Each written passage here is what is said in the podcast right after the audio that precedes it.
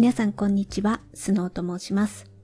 今日は今年最後の配信になります。最後ということですので、えー、2022年のポッドキャストの配信内容を簡単に振り返ってみたいなと思っております。よろしくお願いいたします。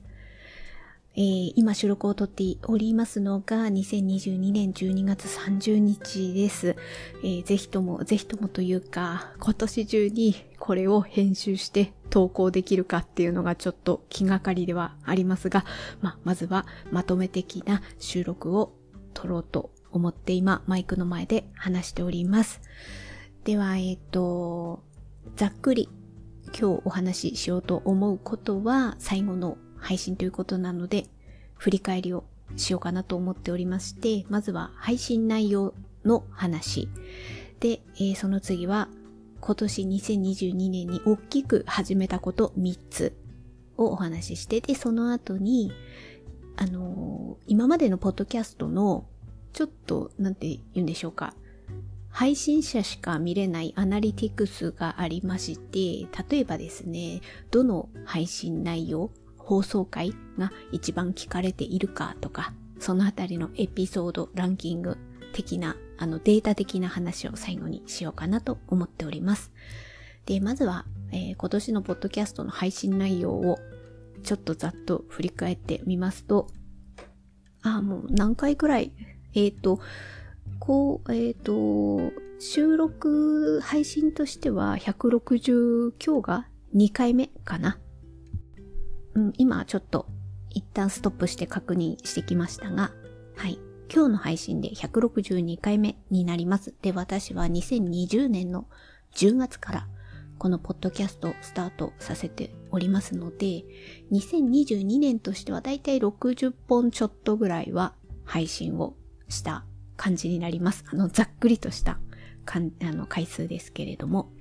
で、もともとこのポッドキャストの配信内容っていうのは、まあ、ずっと40代の、えー私、スノーが一人で語るポッドキャストですね。えっ、と、内容的には自分の好きなこと、それは文房具だったり、刺し子だったり、あとはまあうちの猫のことだったり、あとは私はポッドキャストやラジオ配信などを聞くのが好きなので、何かラジオ配信を聞いたことによる、それによる感想とか、あとはちょっと日常であったことを話したりとか、まあそういう雑談的な、あの、何かに、あの、物事を一つに特化した、絞ったような内容ではなくって、結構雑談的な、あの、いろんなジャンルのことを話して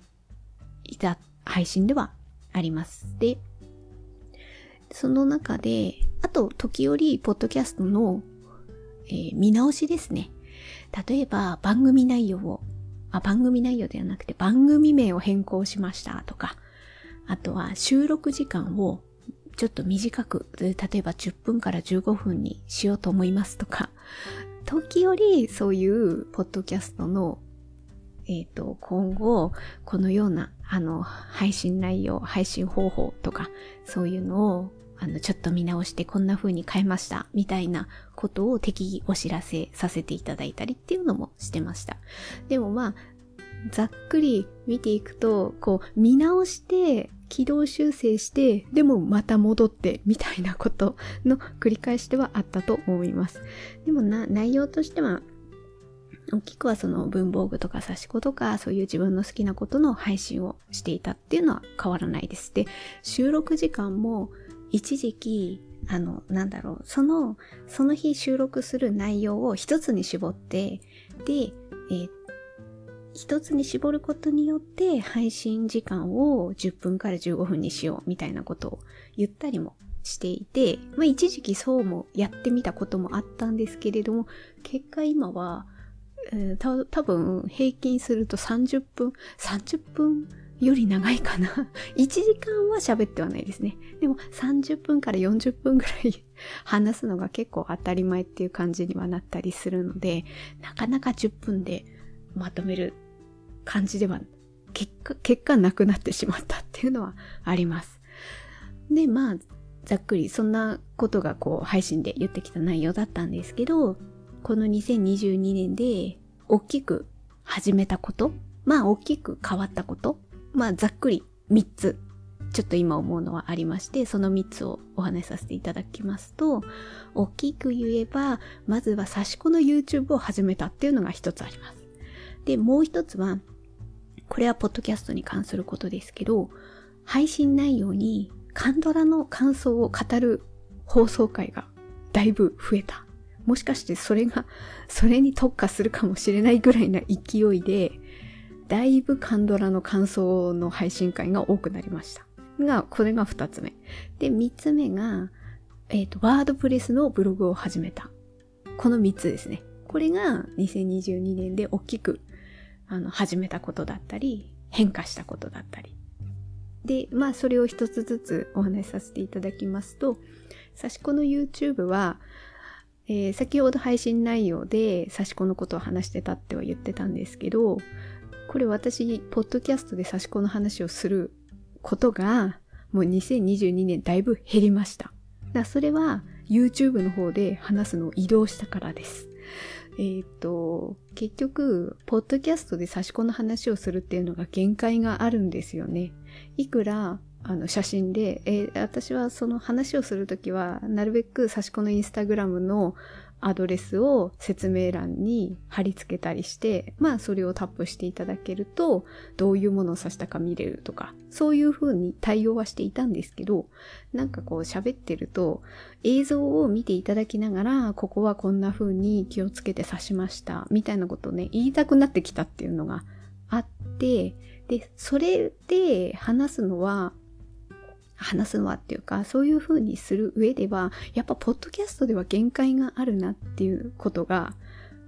まあ、限界があったんですよね。なので、YouTube に手元撮影をする YouTube っていうことで差し込んで YouTube を始めて、それは程よい日々を過ごしたいっていうタイトルで YouTube を始めたと。まあ、これが大きなか、かなり2022年の私の大きな出来事だったのではないかなっていうふうに思います。これをすることによって、まあ、差し子をすることでは変わらないんですけれども、プラスアルファとして、まず動画編集の方法を覚えました。結局、なんていうかな、そういうことをやることによって覚えざるを得ない状況になるというか、あの、とあ配信し続けるっていうことは、それだけ、えー、なんだろう、まあ、完璧になれたとは言い切れないですけれども、数をこなせばこなすだけ、なんとなく分かってくることは増えていきますので、そういう意味では今は、えっ、ー、と、今はブロという、えー、アプリで配信をしてます。iPad で編集をして配信をしてます。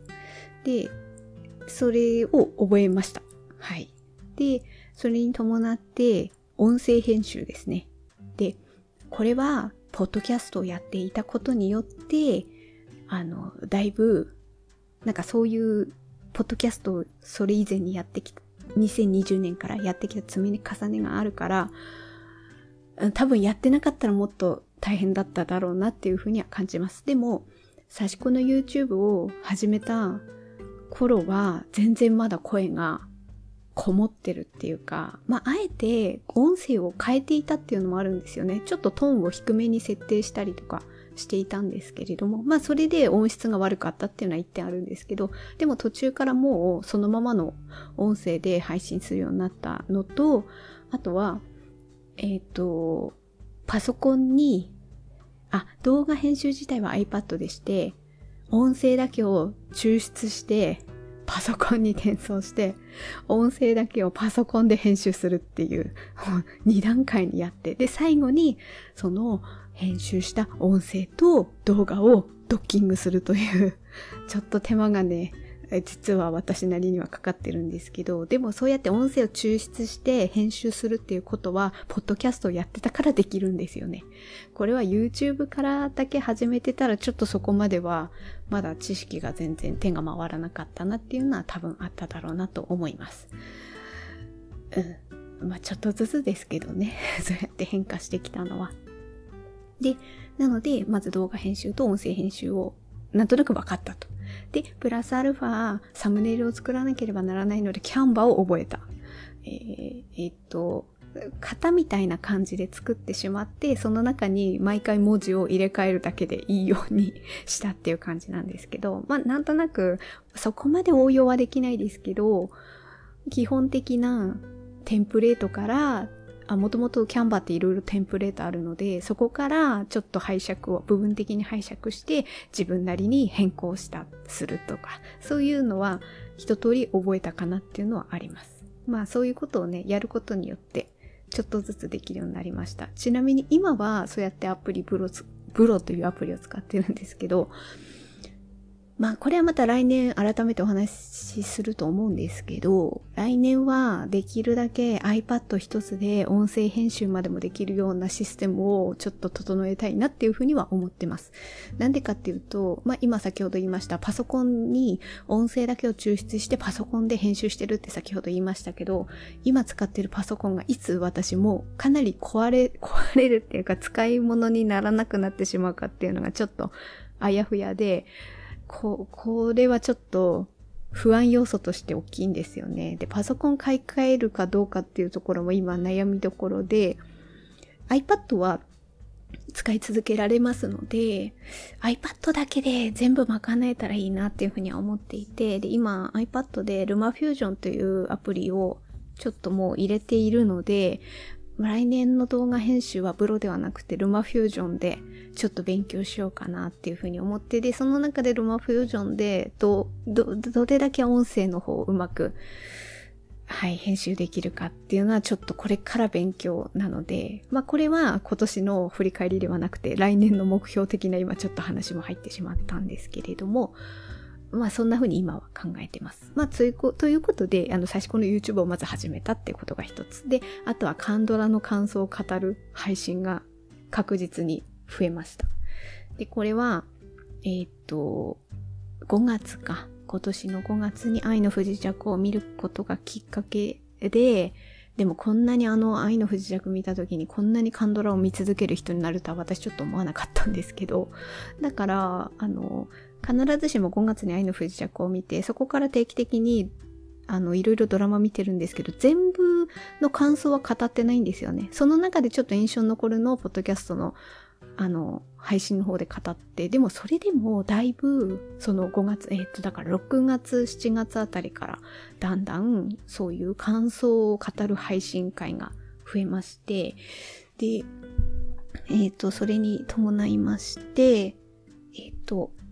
だいぶこのポッドキャストの配信内容が変わっていったって感じですね。だから差し子をしなくなっ、あの話をしなくなったのは YouTube を始めたからではあるんですけれども、だいぶカンドラの話を、ちょっとまあ自分もカンドラの話をするのが楽しいっていう風なこともあるんですけど、理由としては。でも、それに伴って、あまりこう文房具の話とか、何かラジオ放送を聞いての感想を語るとか、ああいうのはちょっと減っていったなって感じはあります。まあ、やっぱね、どうしてもね、カンドラを見るのにだいぶ時間が取られますからね。だから自分のあの限られた自由に使える時間をどう配分していって、このポッドキャストの配信内容につなげられるかっていうところを考えたときに、だいぶカンドラを見る時間が はい、増えておりますので、でもそれは楽しいので、引き続き来年も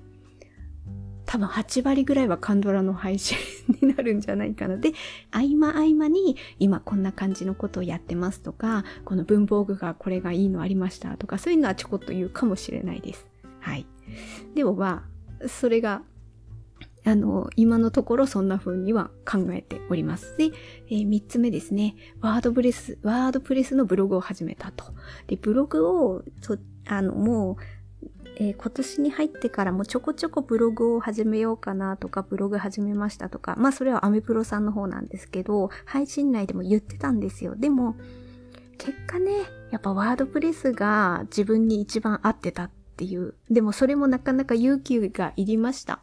ある程度自分で、アメブロさんだったらもうなんか土台ができてるみたいな感じがあって、そこにただ文章を打ち込むだけみたいな感じなんですけど、ワードプレスはもうちょっとね、土台の部分から自分で構築していかなきゃいけないっていう違いがどうしてもありましたので、非常にそこは勇気がいったんですけれども、まあでもまあ一応ざっくり、えっ、ー、と、二つですね、差し子用のブログと、ポッドキャスト用のブログを2つ作って、その土台は大体できてきた部分もあるので、あとはいかにこの中身をね、入れ込んでいくかっていうところで、今はポッドキャストの方のブログの方からまず、うん、やってますね。あの、カンドラの配信をそれなりに、あの、やってきましたので、その配信に合わせたブログを今作ってるところで、やっとね、あの、何回、何回か前、何回だったかな。えー、っと、えー、と、今回が160、えー、っと、162回目の今回配信なんですけど、122回目の配信で、あの、シークレットガーデンの話をメインにしてる配信をしてるんですけど、それのブログをやっと昨日くらいに投稿したかなっていう感じで。次は多分、えー、とね、あ、医療王妃の男のブログは書いたんだ。だから次はね、映画の猟奇的な彼女のブログを 作ろうかなとか、そういうのをちょっとずつね、やってるところではあります。なので、今のところ、えー、その続きを引き続きやりまして、えー、今まで配信したカンドラの放送回のブログ版の方をまず作る。で、そのあたりが作ったら、あとはもうこの配信の、ポッドキャストの配信とリアルタイムでね、あのブログも投稿する土台をまず作り、で、あとは、サシコの YouTube 版の方の、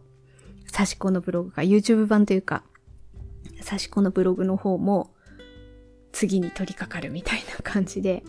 やっていこうかなとはい。あの、この、ポッドキャストの配信の説明欄にブログのリンクも貼っときますので、あ、今、今これくらいなのねっていうのをちょっと見ていただければと思います。はい。あの、ちょっとずつ構築しているところです。で、あ、じゃえー、っと、最後に、今回の、あの、このポッドキャストの、これまでの放送の162回配信をすることになるのですが、それのエピソードランキングをトップ5までちょっと言おうかなと思います。で、あの、アンカーのアプリの方で見れるんですよね、エピソードランキングっていうのが。で、これはちょっと今年だけのがちょっと設定がね、できなかったので、えー、全配信の中でのランキングっていうことで、2020年10月からの配信の中でのランキングになります。で、第、じゃあ第5位から。えっと、1、2、3、4、5。はい。第5位は、カンドラのドラマ、キュービの狐と危険な同居の、はい、あの、感想を語る142回目の配信が第5位になっております。はい。あ、うん、そうだね。なんとなくわかります。で、次、第4位。137回目の配信の怪しいパートナーです。ちちゃんウク効果でしょうかと私は思ってるんですが、どうなんでしょうか。はい、次、第3位、121回目の配信、天気が良ければ会いに行きますのドラマの感想の放送回です。が第3位です。次、第2位。第2位は、太陽の末裔その2です。ということは、1位は、1位はですね、まあ、140回目の配信、太陽の末裔のその1です。だから、太陽の末裔が1位に独占しております。だからよっぽどやっぱり、このランキングを見ても、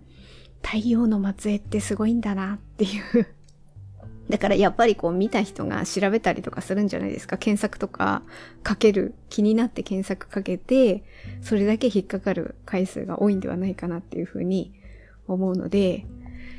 うん。私もやっぱりこう、その140回目の配信の太陽の末裔の1回目の配信会はだいぶ力入れて、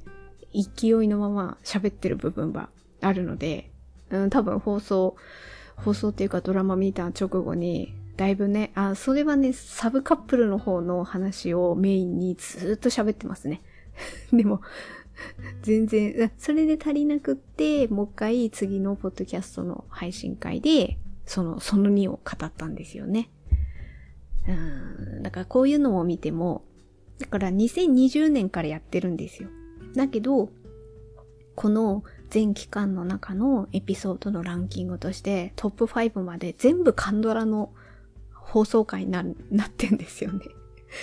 で、確かにカンドラの話をするようになって、いや、すごい聞かれてるってわけではないですけれども、でも、それなりに、あの、人数が、あの、カンドラの話をする前と、し始めた後を比較すれば、どう考えてもカンドラの話をするようになって、なってからの方が、全体的に聞かれる回数は伸びたなっていう印象は、まあデータとしても現れておりますので、まあ私も話して楽しいっていうのはありますので、引き続き、はい、このまま、あこのままっていうか、あの、来年も、はい、まだまだね、カンドラってありますから 私別に今の、あの最近のだけ見てるわけではなくてね、そうですね、古い方になると、シークレットガーデンとか、えー、っと、だから2010年のドラマとか、あの辺なのかな？医療王妃が2012年？とかですから、そこら辺が、なんか本当は私、いずれ私、あれを見なければいけないと思っていて、見なければいけないっていうのも変ですけど、何でしたっけ？あの、あれですよ。愛の不時着じゃなくて、それではなくて、カンドラの、なんか第一期ブームの冬のそなただ。あれを見なければならないとは思っているのですよ。いずれいずれ。そう、だから、2020、まあ、まあ、年越したら2023年になりますからね。2023年において、冬のそなたを見るとどんな感想を抱くのかっていう、自分それは興味ありまして、私、まあ、見てないのもありますので、あの時になぜあんなにブームになったのかっていう、だからその年代によっては、あの冬のそなたのブームを知ってますからね。私は知っている世代に入っておりますので、なぜあの時にあんなに見られて、そういうふうに、まあ推しというかね、うん、ファンになって追っかけている人たちのあの現象が、あなぜあれだけで、で、ね、できていたのかみたいな。あの時は私は、香港映画の方が好きだったので、私はレスリーちゃんがすごく好きなので、あの当時はそうだったんですよね。私はレスリーの方の香港映画見るからみたいな気持ちでいたので、韓国ドラマは見なかったんですけど、ああの時にね、ハマってたわけでは全然なくて、でもだからこそ、だまあ、だからこそっていうかね、あの、レスリーにハマってたから、わかることはもちろんわかるんですよ。そういう推しがいるということの楽しさとか、なんかその人の作品を、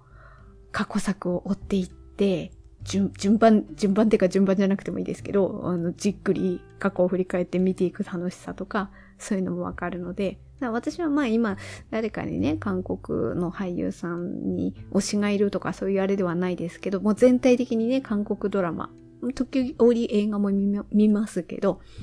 まあ好きに、好きなので、そうですね。推しがいるからっていうよりはもう全体的に好きっていう感じですね。まあ推しは私は本当にレスリーが推しなので、みたいな気持ちが なんかずっと、ずっとね、やっぱありますのでね。はい。まあまあ、そういう、そういう過去があるから、なん、なんとなくというか非常によくわかるなっていう気持ちはあります。で、えー、っと、あとはですね、他のも見れるんですよ、データとして。えー、私のこのポッドキャストをどのデバイスから、どのプラットフォームからか、どのプラットフォームから聞いてくださっているかっていうことが、これがね、データとしてね、わかりまして、で、えー、っと、全期間で見てみますと、うん、その中でどのプラットフォームかっていうのがね、結構これはね、混戦してるんですよね。Spotify、Apple Podcast、Amazon Music。この3つのデバイスからうん、聞かれてる方が多いというか、そこが並行してるって感じですね。うん、で、でもこれが、例えば、ここ30日、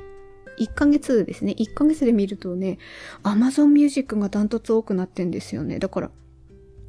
どなたか Amazon Music の方で私の、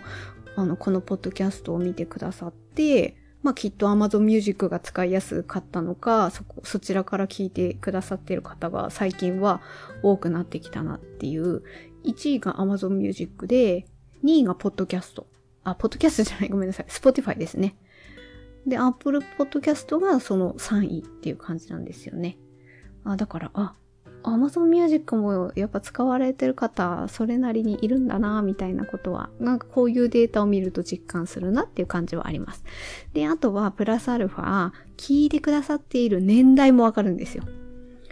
で、これはどの年代が一番多いかっていうのは、これは私がそこに入ってるからなのか、私、結局私自分の、自分の回数がどれだけ入ってるかっていうのがちょっと疑問ではあるんですけど、ダントツ多いのは35歳から44歳がダントツ多い。でもここ、ここに私が入っているので、私が私がこのパーセンテージを上げているのかもしれない。自分で結局聞き直しますからね。だから当事者がどれくらい含まれてるかがちょっとわかんないです。で、次が、次が多いのが15%、45歳から59歳ですね。だからまあ比較的、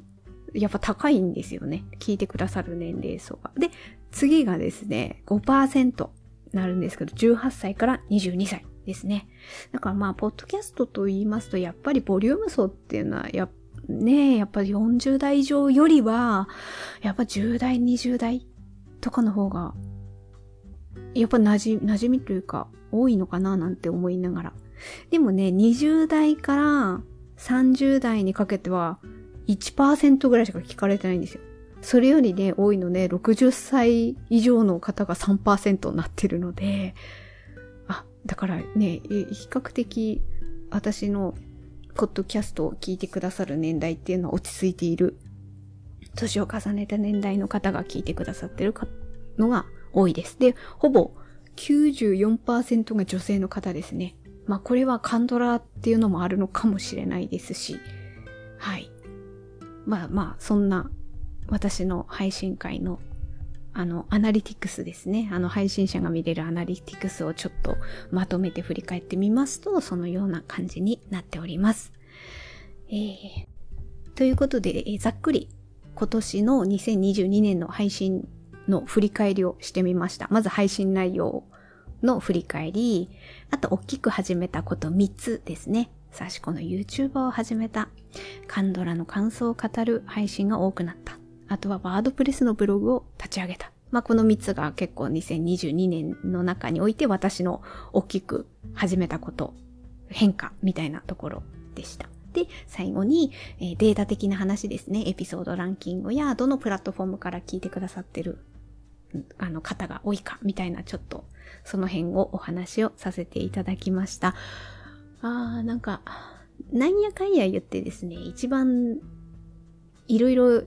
SNS がある中で、これ結構何回も言ってますけど、ポッドキャストが一番私は大好きです。大好きです。自分の感情を込めることもできるし、そして編集がそこまで苦ではない。You え、YouTube だとやっぱ映像もあったりするので、ちょっと